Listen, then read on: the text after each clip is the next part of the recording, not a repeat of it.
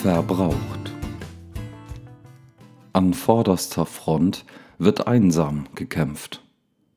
Mit letzter Kraft bäumt sich alles nochmal auf, um in größter Not endgültig zu erschlaffen.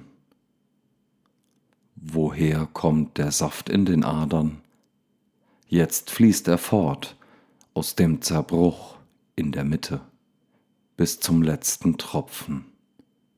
Wenn diese leere Hülle noch dienen kann, dann will sie auch. Doch wie soll zu Staub zerfallenes halten? Wenn Leben durch Leere ersetzt wird, lässt sich zwar füllen, aber ungehalten fällt alles ab.